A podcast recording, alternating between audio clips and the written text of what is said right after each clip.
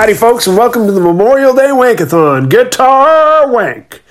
Lots going on here. I just want you to know that while we've all been quarantined and byzantined and mezzanined, basically I've been consumed with how to entertain you, how to inform you, and how to inspire you. Well, my cohorts, Troy's been busy harvesting toilet paper, Scott's been busy recycling it.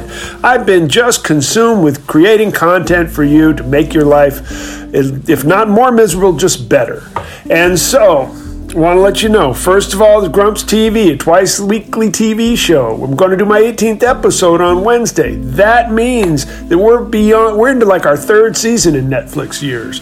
You can get it on my youtube channel bruce forman. Please subscribe. I'm about to hit a thousand and something magical supposedly happens then. Also i'm doing first chorus of the day on my instagram account that is, I walk into my shed and I just play a chorus, record it, and send it out to all of you, warts and all. I just pick a tune and go. And I've been getting requests. It's been a lot of fun. I do it every day. My Instagram account is at Formanism, F O R M A N I S M.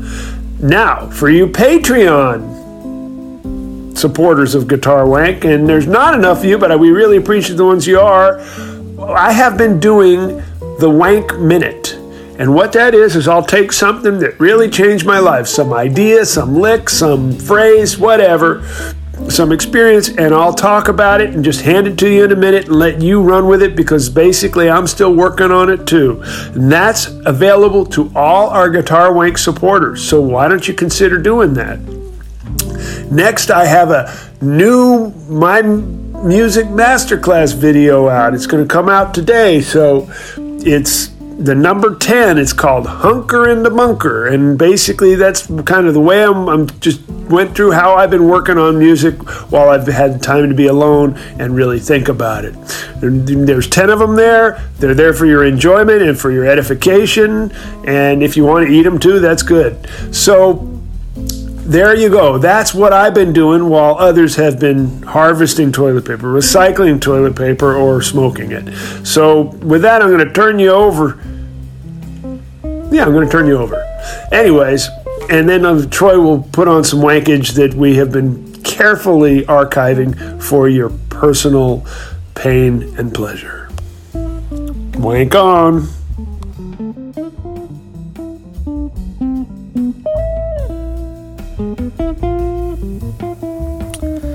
Thanks, Bruce. Appreciate it, mate. Welcome, guys, to another Guitar Wank episode. We've been uh, a little bit behind the eight ball with uh, just crazy shit going on, but uh, we're back into it. This is episode 211. We've got a great episode today because I've been wanting to get this guy on the show for a long time. And um, yeah, it's kind of funny. He lives so far away, he lives next door. But anyway, uh, Eric Singer, the drummer from Kiss. I mean, who isn't a Kiss fan, man? Who didn't grow up with Kiss? So we've got Eric on the show. I've been dying to hear his story and how how do you get into Kiss? How do you do that? Anyway, so really excited to present that to you guys. Um, of course, you heard Bruce and what he's doing with his show and the new video and everything going on there, uh, and also doing Guitar Wank Minute, which will be for the Patreon members. So we give you guys something a little bit of special, a little special. We hope you're all safe and sound and keeping well in these crazy times. So sit back, enjoy the show, and we'll see you guys all uh, soon. All right, thanks, guys. Bye. That's why I was a couple minutes late because I was. I wanted to. I loaded my car up now, so after I'm done here, I'm going to go just put gas in it. That way, I have to do another thing in the morning for Modern Drummer. They're doing a live webcasting at- at 11 o'clock our time, Right. two Eastern. For Modern Drummer, I'm doing it like a, with Nicko McBrain from Iron Maiden, the drummer. Yeah. So we're doing a, a thing together, like a, har- I guess, hard rock, heavy metal roundtable thing or something. Originally, I was going to do it with a couple drummers, but I guess he's only going to just do it with Nicko and myself. Right. So This is a cool little studio. How's it? How's it sounding here when you get stuff? it's good, man. It sounds great in here.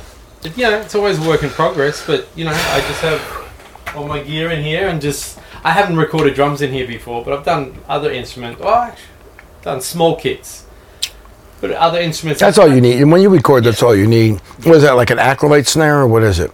Uh, God, man, I don't even know. I've got a- I don't think, it could be a Black Beauty. Is it a Black Beauty? Might be a Black Beauty. I can't tell. It's metal, right? Uh, yeah. It looks like it think might. so, yeah. I mean, that's usually that's all you need. Although there's so many other drums that people don't realize. Everyone's get used to thinking like, oh, have a Ludwig kit or or get a, a, a you know Ludwig Black Beauty. There's so many other drums that are, as long as it's chrome over brass, usually and most of them sound good. Um, Pearl made some in the '70s really great ones, and you can get those for cheap, two two hundred fifty dollars. Oh, they wow. sound great. Oh yeah, that's what Stewart Copeland used on all the police records. Yeah. all those police records is a they called it a Pearl Jupiter snare. It's a chrome over brass pearl snare drum. That's Right. what Stewart Copeland used forever. But he was a Tama endorsee, so he never really talks about it. Eventually, they made his own signature drum, which they tried to copy that pearl one. But the pearl one is what's on all those records. Yeah, I think I paid maybe eleven hundred for it, and it's got one more tom. Um, oh, cool. And you know, I just wanted something in the studio that we could use for ideas and stuff. And No, it's fine because if you put some mics further away, yeah, you can get some, you know, some natural, um, eh, you know, room ambience. room and stuff. Is it loud in here? I mean, I heard you playing a few times, but I don't really notice it much. When I close everything up and the curtains, it just sounds like it kind of sounds like your drum room. You can kind of hear it. Um, I think my drum room's probably a little more Yeah, denser it's- because I floated. You haven't The, got this. I floated the walls in there. Ah, that's that's a huge difference too. I, on the studs, I put, put that Z bar. Yeah. You know, so then you mount the, the walls to that, so they're floated off the studs, and then I hung carpet Yep. On all the walls. So you have hard surfaces. If you if you muted it a little bit, you want to get some reflection to get ambience. But if you muted it more, you wouldn't get. I was not looking to record. I was looking Right. to get. Right. Well, man, I've been dying to dying to hear your story. I I mean, God, Kiss. I grew up. Everyone grew up with Kiss. It's the one of the biggest rock and roll bands in the fucking world. Including me, I grew up on it too. So that's the irony of the thing for me. That's great. So, what's where did you where did you grow up? I grew up in Cleveland, Ohio. Right. Actually, a suburb uh, called Euclid on the east side, but basically it's Cleveland because you know every when you ask people where they're from, you usually associate yourself with the sports teams and and the main city. Yeah. You know, because when we went, we went to concerts, the concerts were all in downtown Cleveland at that time. Um, and in the 70s, they used to have what they call a World Series of Rock, the big stadium concerts at the old uh, football and baseball stadium where the Cleveland Browns and Cleveland Indians used to play. Wow. So I better introduce you. Okay, no I haven't even started the show. Okay. Uh, welcome, Guitar Wank viewers. Finally, we have uh, someone been wanting to get on the show for a long time. Eric Singer, drummer from Kiss. A, uh, yeah, neighbor. Been Yeah. wanting to get you on the show for a while and find out the deal. And, um, man, thank you so much. This You're is welcome. really, really awesome. You've had some of my other friends on here besides Frank DeVito. And, Frankie DeVito, we had, uh, you, you, you know Joe Bonamassa? Yeah, I know Joe very well, of course. Yeah, we had Joe on, uh, Robben Ford. Who else we had? Smitty, Marvin Smitty Smith. Do you know Oh him? yeah, he's great. Marvin's an amazing drummer. You know, Robben Ford played on the Kiss record. I don't know He did? Yeah, Creatures of the Night. I think he played on the solo for the song "I Still Love You." I think, Wow. but you might have to double check it. Yep. that was a record when Ace Frehley had basically, even though he's pictured on the album cover, he had left the band, and they used uh, different studio guys to play all the different. Get Rick Derringer. Yep. I think Robben Ford, Vinnie Vincent. I'm trying to remember who else might have played on it. Uh, I think I think the guitar player from Mr. Mister. Oh, yeah. yeah. I can't remember his name. Yeah. Is it Steve something? Um, St- is Steve Farris? Steve Farris. You're right. Yeah. Yeah. Yeah. Wow, man. So you grew up in uh, Cleveland. Cleveland, Ohio. Wow. And when did you start drums? When did you get on the kit? Um, I, my father wa- was a band leader, and my mother was a singer and played violin as well. So my parents were musicians and musical. Yeah. And um, my older brother and older sister, they played piano and took lessons from the Cleveland Institute of Music when they were little. But for some reason, when I came along, they didn't have me play piano and follow suit. I don't know why. Maybe they just got tired of driving them downtown to the Institute on Saturday mornings.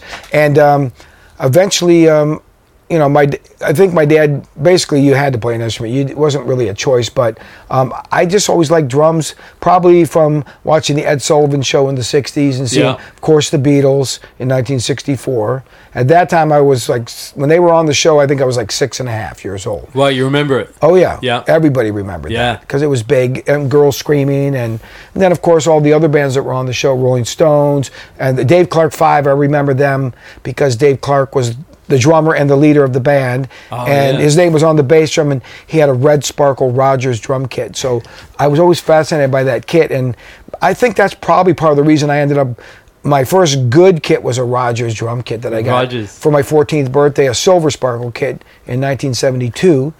Um, but my first kit ever was a Blue Sparkle um, Dixie drum set, which were made by Pearl. Right. And ironically, that's what I play now. I've played Pearl since 1986. So um, it's kind of ironic that I started on Pearl and ended up playing Pearl most of my life. Wow. So you were just playing. You grew up playing local bands and stuff like that. Well, I played in my dad's band. My Yeah. dad was a band leader, what they call like a society band leader. So, which means you played more for like high society, what they call like you know rich people. Right. Basically, rich people's uh, country club parties, their debutante parties when they would introduce their daughter to society. Yeah. Um, we would play every year for the uh, Metropolitan Opera when they would come to town. They would come to town for a week and do a residency at Cleveland Public Hall. My dad would play for the opening night and then play every night. Uh, and then the final opera ball would be on uh, the Saturday night, when Right. the night of closing. And I started doing that uh, when I was 14, playing in my dad's band. So you were playing a lot back then. Oh yeah, Oh. and we um, we played. You know, I played for a couple of different presidents when they'd come to the town, like a President Ford or Reagan, Carter. Yeah. Um, I remember it was pretty funny in 1980 when. Uh, Ronald Reagan ran against Jimmy Carter for president. My dad got hired to play for their debate. They were having a big national debate in Cleveland. So my dad's band got hired to play, ironically, for both candidates. So I played for President Carter because he was president at the time. So I remember we had to come through the kitchen, Secret Service went opened all my drums up, went through all my stuff to make sure no weapons and all that kind of thing. And halfway through the gig, my dad took off and went to the other hotel where President which became President Reagan, he was the candidate Yep. then, and he went and played for his party. So he he was double dipping Wow. When it comes to when look at when it comes to people don't choose political sides when it comes to work you know? Yeah, right. it's like michael jordan said every you know his famous saying was republicans buy sneakers all you know too. So basically he was basically saying i'm not getting involved in politics I play basketball. I'm a businessman, and some people always got mad that he didn't become more socially active. But Right. some people just go, "Hey, that's I'm not a politician. It's not you're not obligated to do it. It's, No. You should do it if you feel like you want to do it." I Yeah. think, and Yeah. uh, so my dad was kind of that way. Even though I know I knew what his political leanings were, but when it came to work, he didn't care. He didn't get involved with that Yeah. stuff. So know? you you were playing a lot as a kid, like pretty yeah, and v- all types of stuff. Yeah, well, we, mostly we played, you know, all the what they call the American song, which would be like, you know, Gershwin, Cole Porter, all the show tunes from all the musicals. Um, but then I'd play every kind of ethnic thing, whether it was, you know, Oktoberfest, you know, playing German polkas and or Hungarian uh, events with, you know, playing Hungarian csardas or an Italian thing or a bar mitzvah for some kid, you know. So I knew all the ethnic music of all the different types of nationalities, and um, Cleveland's a pretty big melting pot. You know, you'd have a Slovenian home, a German Hofbrauhaus, an Italian home, or you know, a lot of there was a lot of uh, Slovenes and Ch- Czechoslovakians and um, you know Eastern Europeans Yeah. living in Cleveland, a big contingency. But we played, you know. A lot, mainly a lot of country club type parties. So we'd play more of like I would call like they call it society music. My dad used to refer to himself kind of uh, as the uh, you know, poor man's Freddie Martin, if you know what Freddie Martin sounded like. He had like all these saxophones playing in unison with these unison vibratos, kind of a, you know, it's it's kind of more of an older, cornier sound if you, by today's standards, Right. but it was a sound, um, you know, my dad was a lot older. He was born in 1909. Oh, wow. And so he, he's, um, he graduated, he moved here to America from, he immigrated from Germany when he was 12. Um, and so when he graduated, he started um, touring with this band out of Cleveland named Freddie Mar. Um, sorry, uh, um, Freddie Carlone. Okay. It was a big band. Back then, Yep. you know, there was no other kinds of bands except big bands and dance bands. Yeah, yeah. And so the that was the band my dad was touring with in 19 like 35. what was he playing? My dad played violin and he also played saxophone, tenor sax. Well, he played tenor, alto, and clarinet, and he even played a little drums. But his main thing was violin. Oh, Right. He, from when he was five, but he also would play tenor sax. Yeah. And in that first band, Perry Como was the singer, and that was Perry Como's first gig. So my dad was in the band with him for like two years, and he said they used to go on double dates. He had a 32 Ford Coupe Yep. with a rumble seat, which means the trunk opens up and it's a seat. Yeah, yeah, And he yeah. said they used to go on double dates. and I think, I think my aunt might have gone out with him, but I never knew the real story Right. because I was too young to get the full story. My dad was a lot older. Yeah. Um, when he got married, so Did he marry? Where was your mum from? she was from Cleveland. She was from Cleveland. yeah, she was local. And he was Germ- whereabouts in Germany? Well, he was they, he was from what they call the old Austrian-Hungarian Empire.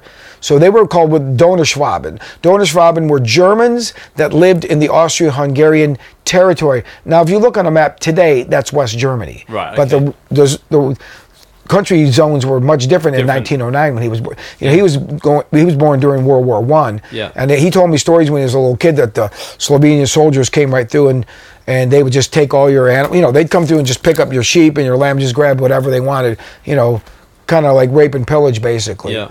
So of course, people wanted to come to America for a better life, and eventually they came here. And uh, he came here in 1921 Wow. and then eventually like you know in those days people did it the right way Yeah, you know they yeah. c- did it proper through immigration with proper papers through Ellis, Ellis Island and then when they wanted to bring their other family members over the laws clearly state that you're supposed to have you're supposed to provide a job and a place for people to live Yep. you know, instead of this chain migration. You're allowed to bring family members, but you had to have a job for them and a place. So they sponsored other family members and people from their town, and they gave them jobs. They, my grandparents were tailors. They uh, had a tailor shop, Wow. and my aunt worked there too. My- Yep. My dad was, I don't know how he never, he just got into music and bec was only a musician his whole life. Um, but my aunt worked at the tailor shop with my grandparents. Right. And, um, and then my grandfather died at a young age, and so my grandmother got remarried, and the guy she married had been a baker. He had a bakery shop called Howler's Bakery, but he retired really young at like 42 or 45. Right. Because he had done real well for himself. So my family had done, you know, they came here and did the American dream. They built their businesses and lives up and did, you know, had the, there was, it was the land of opportunity, Yeah, and, and they were able to make that opportunity work for them. So, Wow, Um, that's super cool. yeah, so I'm a first generation American. Okay. Yeah. And the, the singer was your Well, na- well, my last name was really Mensinger. So, Men- oh, okay, it's- so which is a dropped that. German name. Yeah. My dad shortened it because it sounded. His name was Johnny Singer, so it sounded easier to say and less less ethnic. Yeah, which is yeah. what a lot of people do. Yeah, you know, for sure. Like Gene Simmons was really Chaim Witz, Yep. and then he changed. Then it was Americanized to Gene Klein, but uh, he changed it to Gene Simmons. You know, Yeah. like Gene always said to me, you know, you're you don't choose your name when you're born. You can decide to change it and choose it whatever you want it to be Yeah. when you're able to and you make that choice, you know. But um, he, you know, Gene's always, you know, and I'm agree- in agreement with them. Sometimes if you have such an ethnic sounding name, at least in America, it didn't al- doesn't always work. Yeah. Yeah. Especially in entertainment. Especially back, yeah, and Well, back in then entertainment. too. You know, you think of Tony Curtis, his real name was Bernard Schwartz. You know, Yeah. most entertainers changed their names their name, because they had ethnic names. Yeah, yeah. So you were playing drums with your dad, um, and at what point did you did you venture out of that and get into more of your own thing, or Well, I had friends, of course. You know, once I heard, I mean, I was always start, you know, into rock and roll. I had an older sister. I do have an older sister, Monique, and she was four years older. So of course, and being a girl, girls, you know, end up liking, you know, boy bands and all that stuff. So she went crazy about the Beatles and all that. But she would bring home records, you know, you know Chicago. Sly and the Family Stones, Supremes, Temptations, Raspberries. I'm trying to think of some of the, all the records that she had. And um, so I got exposed to probably a lot of music that maybe I, I might have discovered it later, who knows. But I directly credit her with a lot of the influence, a lot of that stuff, hearing it at a young age. And um, so that exposed me to music. And I think, I, I know, I remember we moved to a different part of town when I was going into the sixth grade. And the kids in this new school, it was the same city. It was just a different elementary school, different part of town. But for some reason, all these kids were way more into rock and roll. They were into like Led Zeppelin and all that stuff. And we, we I remember we started a band in sixth grade Yeah. and we had two drummers even because the other kid was a friend of mine and he played drums so i kind of figured well i'll just have you know we'll both play drums we'll take turns and stuff but it was that you know it was just for fun Yeah. but um, then by the time i got into high school i'd met you know some other kids from other junior highs then you're all kind of we had a big high school like 3000 kids so um, I met some other kids that were really good musicians and started jamming with them. One of my friends, his name was Mike, Mike McGill. Um, his brother was in my 10th grade class, and Mike was in ninth grade, at, still in junior high. And his brother said, Oh, you got to hear my brother play guitar. He's really good, blah, blah, blah, blah, blah. So that's, he hooked me up to start jamming with him. And he and I had a bunch of different bands through ju- high school and stuff, and even after high school. And um, so I never played in cover bands. Um, Oh wow, never. I, I never. I only well my, well my dad. I Right. played those gigs, but I never played in cover bands. Always was in original bands. Yep. And because I always wanted to play, you know, wanted to play my own, my own music. You know, create your own music with people. And it just so happened that the guys that I met, that's what they wanted to do as well. They Yeah. didn't get into that cover band Cover circuit. band scene, um, yeah. And then um, you know, eventually I realized that the Cleveland scene wasn't. I mean, it's really great. A lot of great musicians. They always were supportive of breaking a lot of bands nationally, but nobody local. They weren't really supportive of the local scene as much hmm. as you would have hoped and liked. Yeah. Um, even though it's called the Rock and Roll Capital, you know, the Hall of Fame's there and all that stuff. And uh, so I just realized um, I got kind of disillusioned with Cleveland. And, and eight, I made the plan in early '83. I, I had been married at the time. I was I knew I was getting divorced, so I just waited till I got divorced. And in the interim, I just was woodshedding constantly every day practicing. And I shipped my drums out to here, California. My mother was living here. And um, I shipped the drums to her warehouse in Orange County. And once I got divorced, a week later, I got in my car and I drove across country. And Wow, I didn't know anybody when I moved here. I didn't know anything about the music scene. I mean, I literally came in blind and green as you could be. but I've always figured that you got to be a chameleon in life, and if you got to learn to adapt and change, you know, change your colors and adapt to the environment. And I just always, kind of always had the point of view that you should always go into every situation with open eyes and open ears. So because you're going to learn a lot if you are receptive to that and aware. Yeah. And um, you know, back then you didn't have any internet and stuff like that. You had a place called the Musicians Contact Service where you went into this place in Hollywood. They advertised in the back of these um, local rock magazines. There was BAM magazine and Music Connection. Music connection. Yeah. Yeah. And in the back back of there, they would advertise. So you go and sign up there and put your name in and say, you know, that you're looking for a gig or whatever. And they had a bulletin board, and that's where I found this local band. And of course, they, everybody, it's you know, it's Hollywood, so everybody inflates what's really going on. They make it seem like they got all this stuff on happening and they're about to get a record deal. This band said, "Oh, we're working with George Tutko, who was a known producer at the time. He had worked with Rod Stewart and Cheap Trick and other people like that, and we're just finishing up our demo and ready to do a video and like you know like making it sound like they had label interest and had you know some important or known people working with them." Yep. And the guitar player did know George Tutko, but they didn't have the things going on. Then they weren't ready at the place that they mentioned. But I figured, hey, you know, you got to start somewhere. The, you know, they were good musicians. The singer had a really good voice, kind of like a Mickey Thomas, you know, that Yeah. high tenor Yeah. of Jefferson Starship type voice. And the uh, bass player was, you know, they were all really good. The guitar player was re- a really good guitar player, kind of like he was kind of into Gary Moore. I'm not gonna say it was that level, but Right. you know, there was a lot of good guitar players in Yeah. LA at that time. Yeah, I mean, sure, they, right. no disrespect, but it, they were a dime a dozen. Yeah. I mean, the, the best guitar players where you came from, everybody was that good when you got out here. I mean, literally hundreds and thousands of guys were that. You're like, holy shit, everybody's great, and um, we're all very good. Yep. So I joined that band, and then after a while, uh, you know, I kind of realized that I just felt like I, no disrespect, but I just, I could tell I was way more hungry, way more focused, and way more serious. I always said to everybody, I was serious as a heart attack. And that's how I looked at it. I mean, I really was like tunnel vision about what I wanted to do and my, what my intentions were. And so Carmine Appice, the drummer, was doing those drum contests. Yeah. And at that time, th- that was before Guitar Center was doing them. Oh, well, Carmine was doing them through Guitar Center, but he was sponsored by Pearl Drums and Mattel uh, the toy company, they had these electronic drums called Synsonics. Yep. Carmine had great sponsorship, and he was a famous drummer. So he went around the country doing those things.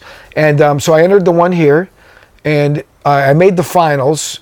And they were at the Palace, and at that time it was a big deal. I mean, they would sell out a thousand seat club, wow. um, a little theater for just a drum contest. Yep. And all the judges were famous guys like Steve Smith from Journey and Myron Grombacher from Pat Benatar and Bruce Gary, the drummer from the Knack, and and the Go Go's drummer Gina Shotgun. I forget all the other ones, but there was a you know a lot of who's who at the time of drummers. Everybody you'd seen on MTV. Yeah, You know, all of a sudden you're playing, and Steve Smith's like where you are when I'm playing, and that's pretty intimidating. huge. you know, and uh, especially when you an inexperienced kid from the Midwest, and uh, but from that video, some girl got my number from Carmine. She called me up and said, "Hey, I got your number from Carmine.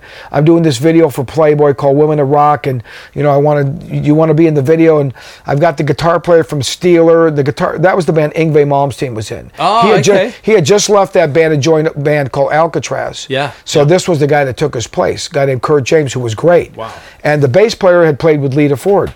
So we went to rehearse at the rehearsal place, and the bass player said to me, um, Hey, um, my girlfriend's really good friends with Lita Ford, and her drummer, who was Randy Castillo at the time, who went on to play with Ozzy, Yep. he, he goes, Randy just quit, and she's going to need a drummer. I think you'd be really good for her. I'm going to recommend you to her.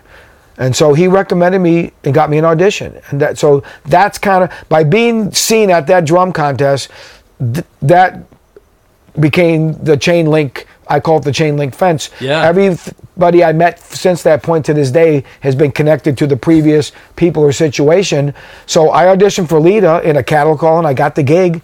And then all of a sudden, I, I mean, literally, like six weeks before that, I was in that drum contest. Six weeks later, we're playing Long Beach Arena on New Year's Eve, opening for Rat for Damn. for fifteen thousand people. Yep. And Carmine Appice comes to the gig, and he sees me. And I go up to him, hey, Carmine. He goes, hey, what are you doing here? I go, I'm playing with Lita. Um, and he goes, "Wow, that's great." He goes, "You know," and he Carmine's always been cool, and we be, we've become good friends since Yeah. then. And he said, "You know, Eric, that's exactly what that drum contest is all about. It's about people creating opportunities so people can get dis- discovered." Um, I, I think I think the year before the contest, the drummer that won it the year before was a guy named um, Sonny Emory, who Ah, went on to play with Jean-Luc Ponty and Yep. Earth, Wind and Fire, and became you know amazing drummer. He won the contest the year before. The guy that won the contest the year that I was in is a guy named Sal Rodriguez. Sal plays with War, the band Oh, War, okay, yep. and he's been playing with them for over 20 years. And um, Wow. so I don't remember what happened to the other guys from that contest because there was. I know Steven Adler was in the contest, but Oh, he, he was, he yeah. didn't make the final. This before this is 1984, so Yeah, this way is way before. before Guns N' Roses. Yeah. Everyone even knew who they were. uh, he didn't make the finals, but I remember meeting him then. Yep. And but um, he was in the semifinals. I remember that at Guitar Center, the old Guitar Center in Sherman Oaks. Yep. But anyways, that started the, my journey. You know, so I always give thanks to all the people that gave me the opportunities at the beginning, like Ray Marzano, the guy that that got me hooked up to audition for Lita, and Lita for hired me on my first gig. And How long and the- you live with Lita for? probably a little over a year. That's and then the time we started doing demos, and I did I did pre-production a few different times for a record that ended up not getting uh, ever made. Well, at least while I was in the band, um, she was engaged to Tony Iommi at the time, and Tony had seen me playing with her. And then one day, Lita called me up and said, "Hey, Tony wants to know if you want to play on some demos."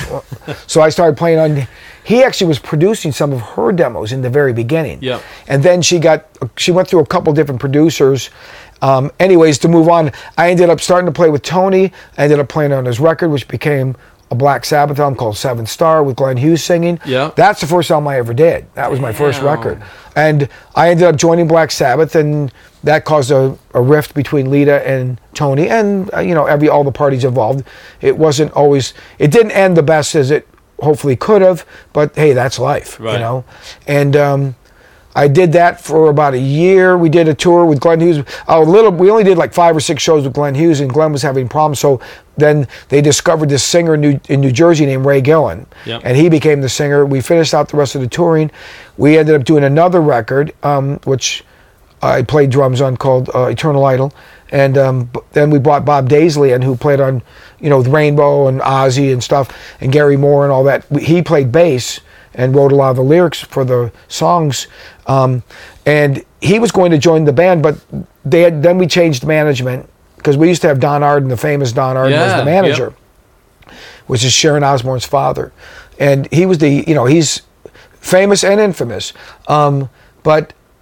Tony fired him and got a different manager, and things kind of they just gotten kind of in a disheveled in a big upheaval. And Bob Daisley said, "Hey Eric, I, you know I'm going to go back and play with Gary Moore. He'd been playing with Gary for a few years, Right. so he called me up and said, "Hey, Gary needs a drummer. He can't find anybody. He's auditioned in England, and I told him about you. You should audition. I think you, this would be good for you to do." So I flew to London, got the audition, got the gig. Hold on, hold on. You you got to play with Gary. Yeah. How the fuck was that? That's, Well, it was kind of like I did it all. I mean, I was still in Black Sabbath. So Bob called me up. and He goes, "Look, Eric, I'm not going to do the Black Sabbath thing because it's just not. It's too unorganized. And you know, a lot of times people go. I always say, don't throw out the dirty dishwater until you got clean dishwater. Right. So you don't just get rid of it. You know, he knew he could go back and tour, and um, so I guess he had auditioned a bunch of guys, but he hadn't found anybody he was happy with. So I flew over. I didn't tell anybody. I got. I flew over there, auditioned, and then I came down to me and another guy. I was told so they wanted me to come again the next day and learn a couple more songs, which I did. And in those days, you know, you didn't have computers or anything. You you had a Walkman, and they Right. gave you a cassette, and, you know, and you're sitting there or a CD, and you're sitting in your hotel room with headphones with on your leg playing and trying to learn songs that way. That's how I had to learn them. Yep. Uh, the the new songs. Yep. And um, but I got the gig, and so I went home, and then I you know I quit Black Sabbath, and and I did the Gary Moore tour, which was in '87 for the Wild Frontier album, which they made a live. There's a live concert video for that. If you go on YouTube, there was never an album. There's a lot of live stuff Yeah. on the B sides, on singles, or the, the next record after the war. A lot of the singles he'd put out would have live versions from the previous tour, but there's a live from a stadium, which means ice stadium in in Swedish. There's that live concert. It's never been released on DVD, but it was. All the video clips are still on YouTube, although they're kind of grainy. So how was how was Gary? Very intense. Yeah. Very intense.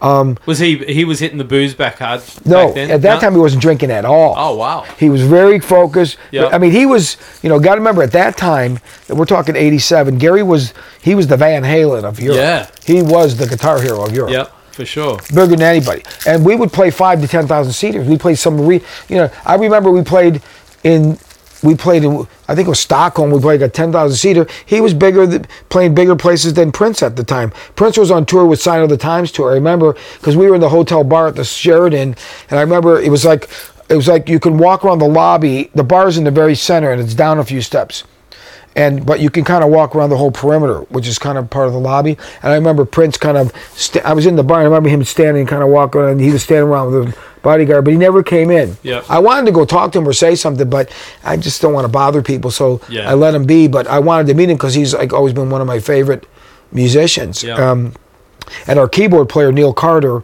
who also he plays in UFO again now. He used to play in UFO. Oh, okay. Um, Neil was like he was like one of those. Uh, he's the kind of like utility guy. He played guitar, sang lead and great backgrounds, and played keyboards and all that stuff. Yeah. And he loved Prince, and he loved that album. We'd always play Sign of the Times all the time, a lot. Yeah. And um, I I don't know if he ever got to meet him, but we were trying to find a way to see the tour.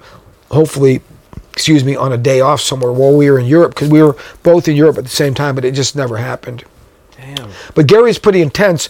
I mean, we we rehearsed in London for a month, Wow. and uh, at John Henry Studios. And Bob Daisley was playing, you know, the bass player, and Neil. They lived in Brighton, Yep. which is a couple hours away by, or like maybe an hour or so by train. I, I forget. Yeah. But they'd have to catch the last train by six o'clock, so they'd always have to leave rehearsal a little bit early. And Gary's one of those guys that likes to play like forever. You know, he like. I mean, the shows would be anywhere from sometimes two, two and a half hours. Damn. 245 Yeah. sometimes a couple you know because he would extend the jams and solos on songs if he felt it Yeah. you know I re- there was a song called the loner and Yeah, uh, one yeah. night i think we played like it was 25 or 30 minute version of it one song yeah he's just going forever you know, bring it down bring it Yeah. back up and but it was great playing with him because he was he's he never runs out of, out of ideas, you know, Yeah. when he's soloing. His vocabulary is amazing. Like he can play any kind of st- style Yeah. of music if he wants, but his vocabulary for whatever he's doing is really broad. And you know, he can. You know, some people are not jammers. He's a jammer. Yeah. And after rehearsals, I'd stay and jam with him just guitar and drums.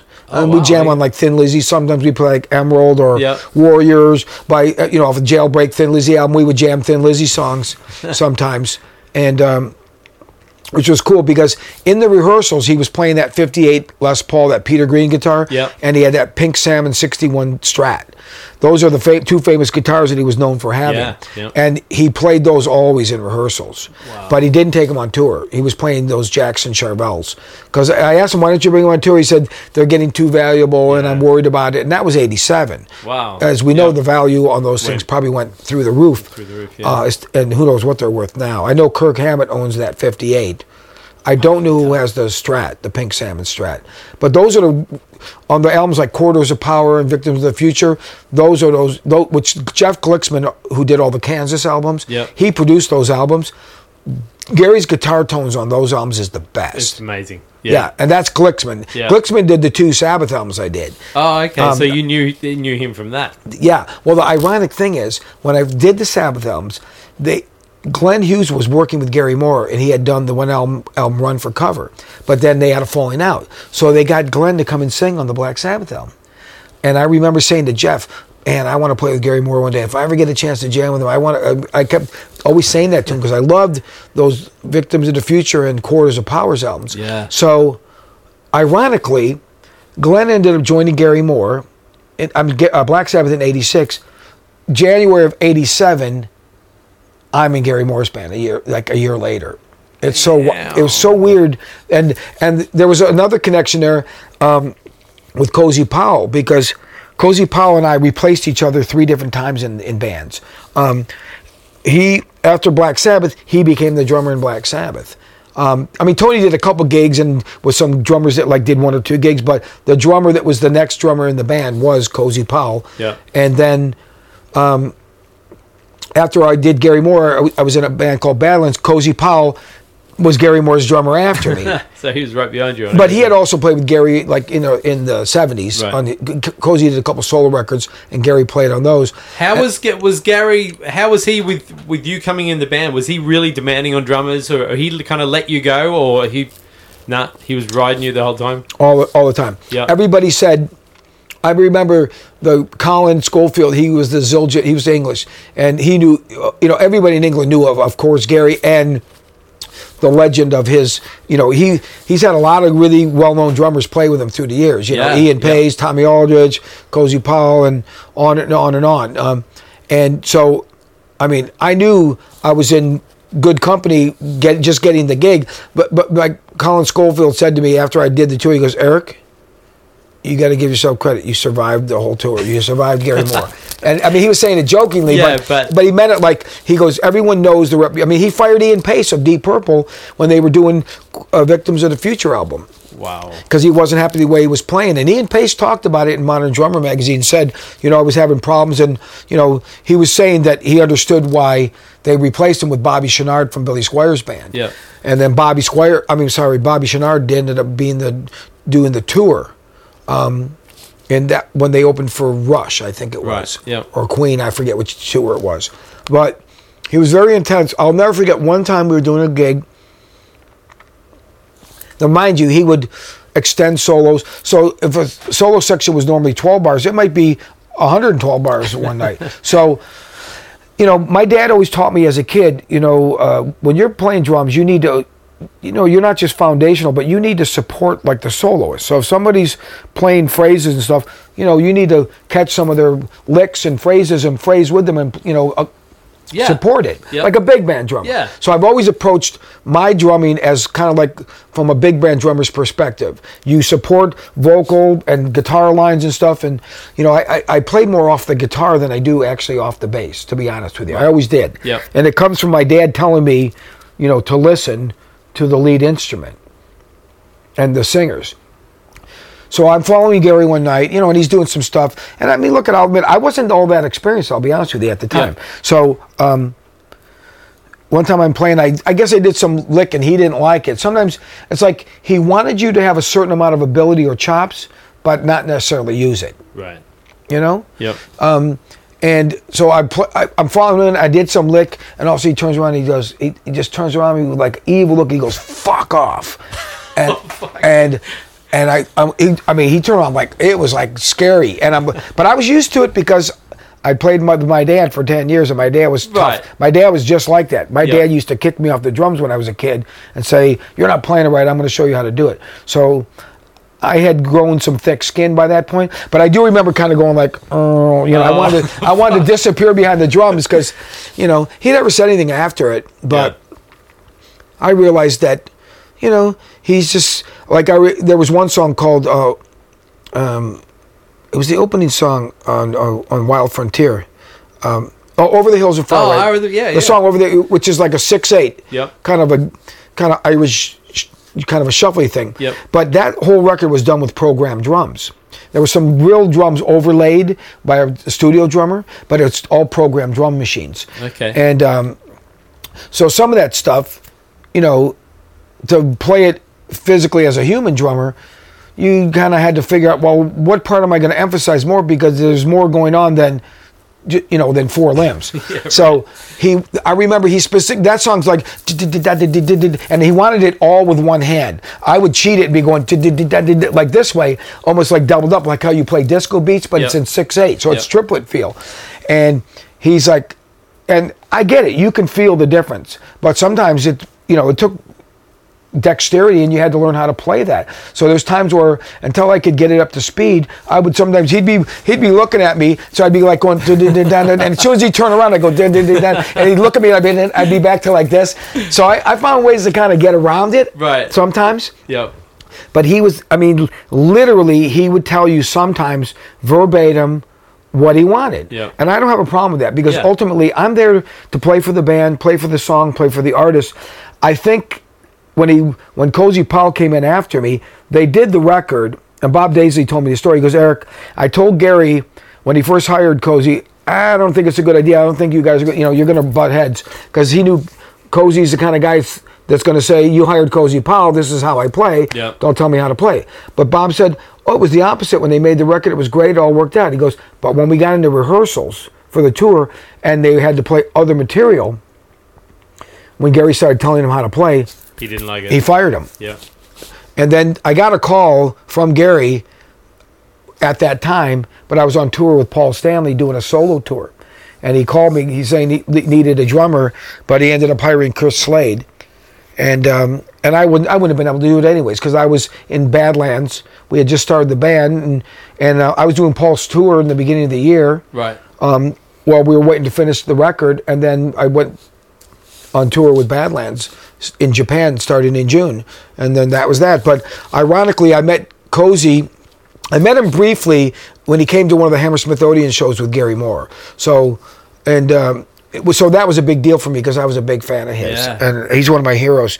And then he played in Brian May's band, and so I went to see him at the Palace with Brian May in um, I think it was '93 or 94, whatever it was, 93 or 94.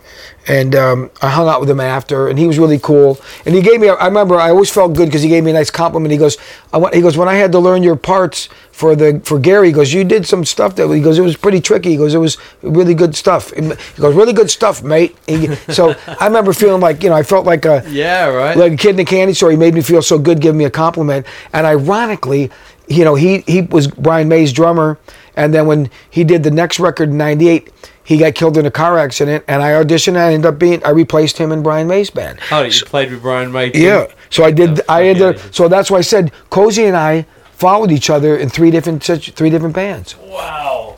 So, uh, getting back to Gary, did you? What was the hang like after shows? And that was he a hang kind of guy or not really? Yeah, he was he was always really nice. I mean, I got along good with him. He had a great sense of humor. Yeah. The guys in the band were all because they Gary was smart. He got or the management they got guys with the right personalities that weren't confrontational. Yeah. Were good players at a high level, good caliber, and they everybody knew their roles and knew their place, and nobody had drug or alcohol issues. And Gary was ve- he wasn't drinking or doing anything then. He was very driven, focused on his career and that record was very successful. I mean, we played um, very big places until we got to America. Yeah. And then America was just doing clubs, and he was not happy. Wow. He never toured America again after that. That was the last tour he ever did in America. Was '87, the one I did with him. He only did two other shows, I think. He played on the Letterman show, but he did one show at Universal with the, when he started doing the blues stuff, and I think a show in New York, and that's it. it. He never did a tour in America after that, 87. He was always, I think, very mad and disappointed because he was such a guitar hero over there. Huge. And over here, you know, Yeah. all, we'd play gigs. Every time we do a gig, it'd be like, you know, Michael Schenker and Uli Roth, all those kind of guys would come. All the musicians would come to the gigs Yeah. to see him play. It was a music. He was a musician's musician. Yeah. So, but we were playing all like, I mean, we'd sell out the clubs, but we're playing clubs, and he was very unhappy about that. And I think that's what made him never come back here again. Wow. I, I'll, I will never forget. We did one show. We did a couple shows. We were opening for like Ace Frehley and Y and T. Yep. And I remember he he was talking to the crowd between songs, and he said, "I'll never forget this." He goes, "Yeah, there's a lot of opening acts on the bill tonight." And that was like a that was a dig because he was opening for these bands would none of those bands they'd all been opening for him if we were in Europe. Yeah, yeah. N- clearly, um, Yeah, he must have been pissed. he was he was definitely pissed. I mean, he, he's become. He's he was such a legend back then, but a bigger legend now because we've lost him. But fuck, man, what a player! amazing. monster. I mean, he was so good. I have to say, he was the best. I mean, my favorite I ever played with was Brian May because I love Queen. That's my favorite Yeah. band. I love Queen. I love Brian's tone, and he's such a nice guy. I love playing. You know, you imagine you're a big Queen fan, you get to play Queen songs with Brian May. I mean, forget it. But I felt the same way about Gary. Yeah. So, so how do you go from Gary Moore to Brian May? Well, I was in between there. Um, I was, was in a band called Badlands with Jakey Lee from Ozzy's band, Yeah, yeah. and I did the first record and the first tour. But then we had a falling out; those guys kicked me out of the band, and um, liter- literally the week that I got fired, um, I I just called everybody I knew in the business and said I'm looking for a gig, and Doug Goldstein, who used to be our security guard with Black Sabbath, was now working with. Uh, he was co-managing uh, Great White, and he became Guns N' Roses manager eventually. Right. But he was working for the management with Alan Niven, and I called him up. I go, "Hey, I'm looking for a gig." He goes, "Hey, I'm out with Great White. We're opening for Alice Cooper. Alice needs a drummer. I'll tell him about you." so I got an audition. Literally a week after I got fired, I auditioned for Alice, and I got the gig. Alice was at that time Poison was a top ten hit. He had a platinum album. I was in his band, and boom, and I was and I did his next two tours, ninety and ninety one. All right, hold it, man. You you were living the ultimate rock and roll dream at the ultimate one of the ultimate times, which obviously kind of doesn't exist like that anymore. But No. you were right amongst the biggest of the big. Well, yeah, I mean, I got, I mean, it was, yeah, I mean, there's times where, uh, and the the irony of it all, to me, I always look back, every band that I played in, all the people I played I was a fan of them. I mean, I literally, I remember when I first heard Lita Ford, I was in the local band, the, my first band, and I heard it on the radio all the time, this song, Gotta Let Go, and I go, wow, Yep. this, because I liked hard rock, oh, this is really good. I love this stuff. A friend of mine worked at her label. I go, man, I'd like to play with Lita Ford. He goes, oh, she's got a really great drummer, and that was Randy Castillo. Yep. Well, lo and behold, later that year, like six months later, I'm her drummer. So, and then I loved Black Sabbath as a kid. Next thing you know, I'm playing with Tony. Black You know, so, um, and that was, you know, unfortunately, I wish I was more experienced at the time working with Tony. Uh, you know, I loved playing with because I love all those heavy riffs. I mean, nobody writes better heavy riffs than that guy. Yep. But I didn't know anything about the business. I just didn't know. Any, I didn't really know anything about anything. I was just kind of making it up as I go along, kind of a thing. Were you, were you having those moments? I know I've had these where it's just like, fuck, man, I've I've made it. I've a childhood dream. How many moments did you have getting to play with these people? It must have been like, Well, I've always, I've never been a person that, like I always tell my friends, when I was a kid, I never wanted to try to go early to hang out to try to meet the band or go to hotels, and I just never was that way. Yeah. I mean, I had posters on my wall, and I bought records incessantly, and I bought every rock magazine. I mean, I always just felt like I, I don't want to hang out with them. I want to be them. I want to do what they're doing. Yeah. So my maybe my mindset was different from the get go. I don't know. so it wasn't like fanboy. It was nah. You want to play. You want to. It was all Well, about the music. I know it's easy to say now, but I, I swear to God, I always thought you're going to do this. You're supposed to do this. This is what you're supposed to do. You're going to be a, in a band, and you're going to do this. And then I'd, I'll be honest with you. By the time I was like, say, 23, 24, I was really disillusioned because I was miserable. I was in a marriage that didn't work out and unhappy and all that. and I started thinking like, all right, you know, sometimes if change you don't make change, it's forced upon you. Yeah. And I just realized change was then forced upon me. I got really focused, and I moved out here, and this was the prime time to be here. The end of '83. Yeah. Wow. You know, I was seeing it blowing up from Cleveland when Quiet, Ri- you know, Van Halen, of course, was big, but you saw Randy Rhoads with Ozzy, and then all of a sudden Quiet Riot and Doc and Motley Crue, all these bands from LA blowing up. I got here right when that when I got here, Motley Crue, they weren't like an arena band yet. They were playing like Santa Monica Civic, Right. Okay. so they were just blowing up. So you, know, were you were here at the height of the rock that rock and roll. of that era. Yeah. Just and like Sunset Strip must have been nuts, right? Every night was like Mardi Gras. That's what I tell people. It was literally like every every Friday and Saturday night was like walking almost like Mardi Gras in New Orleans. I mean, the streets were packed up and down either side of the street. Girls were dressed to the nines. Yep. Every band would be out there pimping their band. You know, they have flyers printed out, trying to Right. pass them on or give away tickets or whatever. And at the end of the night, the ground would be littered with all that stuff. well, then they started passing city ordinances that you couldn't do that. Yeah. And of course, if you flyered, they know it was you because you're on the picture. Yeah, so, yeah. because bands used to go around and put it all over the telephone poles and Yep. street lights and all that they made it illegal to do that. So eventually that whole thing went by the wayside. But it was a great time to kind of be right in the thick of things. Yep. And sometimes you could go down there if you got a good parking spot right out in front of like the Rainbow or the Roxy or Yeah. Gazzari's and those clubs. You could just sit out and sit in, on your car and just, you know, people watch and hang out. It was like a really fun, great scene. It's a shame that there isn't that music scene anymore oh, like that. Yeah, man, nothing like that. I mean, we just we watch it in the movies now. Like, God, that would have been so cool to be in that day. Yeah, I feel kind of fortunate, and I got to tell you, somehow I figured it out. I I assimilated. I always felt like I could adapt really easily Yep. and assimilate to musical and people situations, and that's what I did. Well, it sounds like to me that you you obviously had a personality too that could fit into any situation, and you you knew how to play that game as well. Like, Well, not to I piss think- off the artists and Yeah, but I think I think it's like all things in life. Sometimes you have to, you know, there's an old our manager Doc McGhee always says stay in your lane, but I think sometimes it's you have to know what you do and what and know what you don't do. Yeah. Know what you're there to do, what your responsibilities are. Look, if you start a band with a with like-minded people and you start off all together, you decide it's going to be a complete, even, equal democracy and all that. That's a different scenario. Bands that started from you know baby bands and then made it, like like Kiss or Van Halen, some Yeah. of those bands, Queen. It's a different dynamic. yeah, Once you start changing members, you have to realize it's their it's a business to them. They've established a business and uh, a certain point of view of how they want to conduct business and what they want to do, and.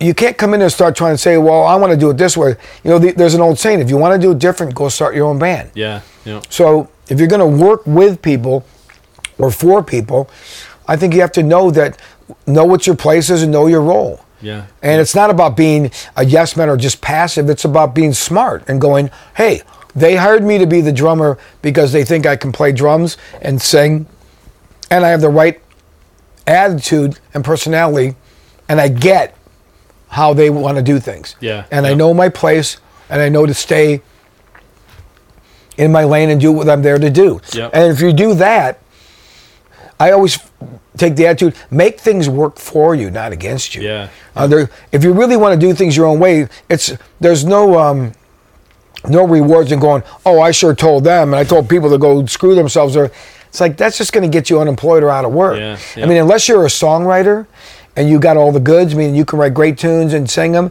and then you can control more of the dialogue of what you want to do musically. But if you're not that guy, which I I'll be the first to admit that I'm not. Yeah. I mean, I know what I can do and I know what I bring to a situation, but I also know what I don't do. Right.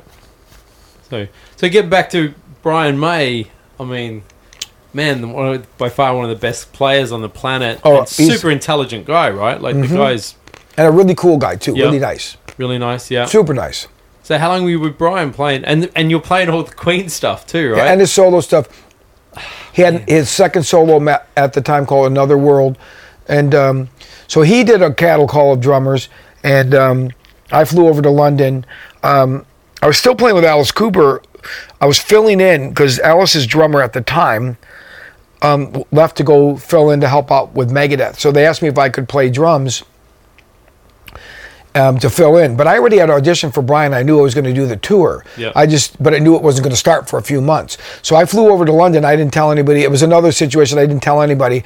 Um, ironically, how I found out, I was doing some of these Kiss fan convention or expos as a, like a guest over in Europe, and one of the fans told me.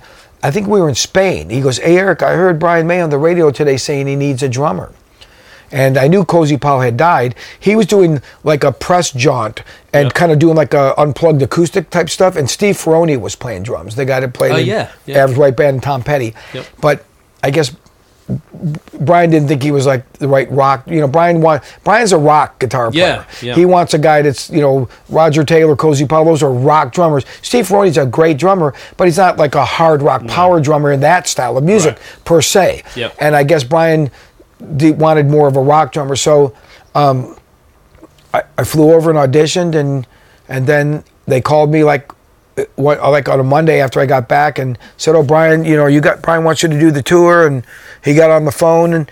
And uh, it's funny because you know I always like you said sometimes how do you get like not like overwhelmed or starstruck? I always thought you gotta kind of keep yourself you know act like you've been there and just be a regular guy because Yeah. you know you can you know a lot of times I look back on some of these things and go wow that's really cool that I got to do that.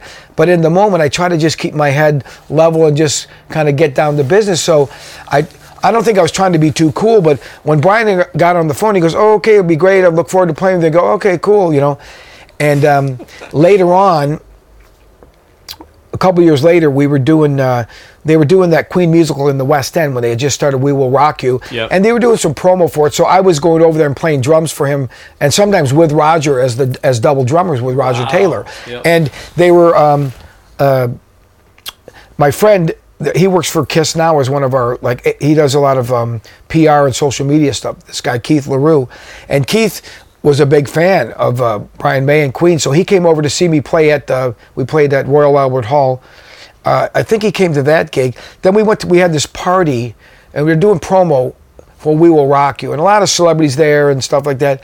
And so keith's hanging out talking to this i think it was after royal albert hall. Right. because i remember we were in the bar and Keith's talking to Brian. He's going, "Oh, when Eric got the gig, he was so excited. Queens, he loves. You're his favorite guitar player. Queen's his favorite brand." Brian goes, "Really?" He goes, "He goes, I'm so glad you told me." He goes, "He goes, when I called him up to tell him that he got the gig, he seemed like he almost seemed like he didn't care. It was like, so there's where you go. You got to be Right. careful. It's that fine line of trying to be Yeah. too cool or too calm." You know, calm, calm and collective, as Yep. you, as they say. Yeah. But I was trying not to be the fanboy. Yeah, of course. You know, because man. I was such a big Queen fan. Yep. Um, but that, to me, I will say that is always going to be one of my biggest highlights ever. Um, to get to play with him, and then I I got to play with Roger also. Roger was doing some um, TV show, and I flew over there to play drums for him because he was singing. You know, he's a great singer. Yeah.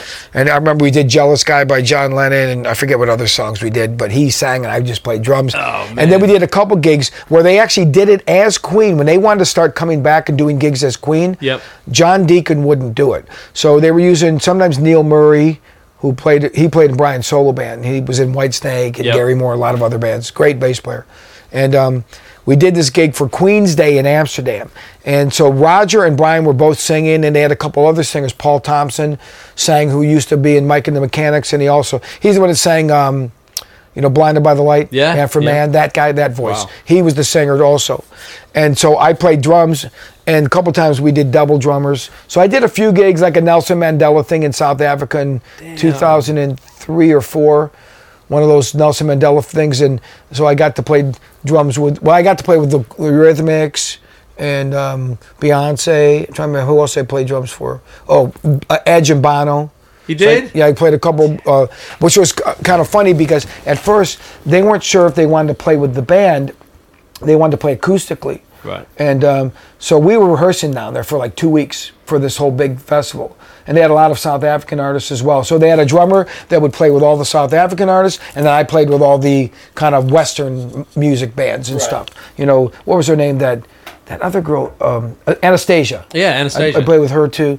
So And then Beyonce had her own band as well, but I played a couple things where she sang like a duet thing, and I played drums for that.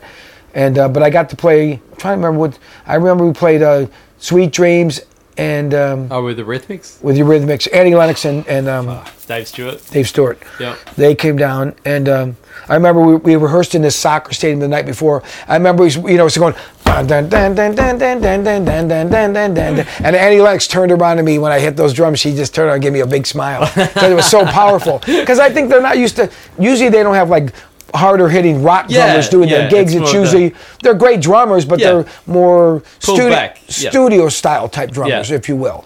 Um, she was really nice and she was amazing. Even when, when she came out to sing and do the rehearsals, even Beyonce and Anastacia came out and we're standing outside watching her because she she was she I've was seen like her at the bowl, man. she was like wow she's fucking amazing. wow. She I mean blew Sting off the stage. yeah she was that's incredible. I mean she's and this was rehearsal and they're all I mean Beyonce was a big deal as a, that was when she was solo and Solo, big yeah. deal. And what's the name was there two Cat Stevens Yusuf well, Oh, he, yeah. he goes by whatever Yep. Yusuf Islam or something was Yeah, I think yeah. that's his name. Um, and uh, and that other guy from uh, Spain uh, or Italy, um, who he's kind of like a crooner kind of guy. Oh. I forget his name. He's got a one-word name. I know Brian and Roger played on his record, right. and um, I kind of had a difficulty with him because he wanted Brian and Ro- and Roger to play with him at the thing. Yeah. You know, because he wanted to play with the guys from Queen. Yeah, Which everybody always does. Right. And Bri- Ryan agreed to do it, but Roger's like, I don't want to play with him. And Brian's like, I got fuck. I remember Brian going, I got fuck him. And uh, um, Was it Enrique? no, not no, no, no. It was. Um, All right, we're going to stop it there. We're going to come back to Eric uh, next week. it's some good stories, man. It's when rock and roll was rock and roll, baby, back in the day when, uh, yeah, he was he was doing it big time. But anyway, uh, lots of great more stories coming with Eric. Uh, be safe. Come back to us next week. Guitar Wank. We're, uh, we're working on a new website, working on new things. So we're not dead in the water yet. we're still around. We're just uh, reevaluating. So I've got a few things in the pipeline. If you've ordered merch, you're going to have to hang on for a little bit because we are in the process of getting new merchandise and new. Uh, basically connections there. But as Bruce said, he's doing the videos and uh, we'll be back with more stuff. So uh, we'll see you all next week.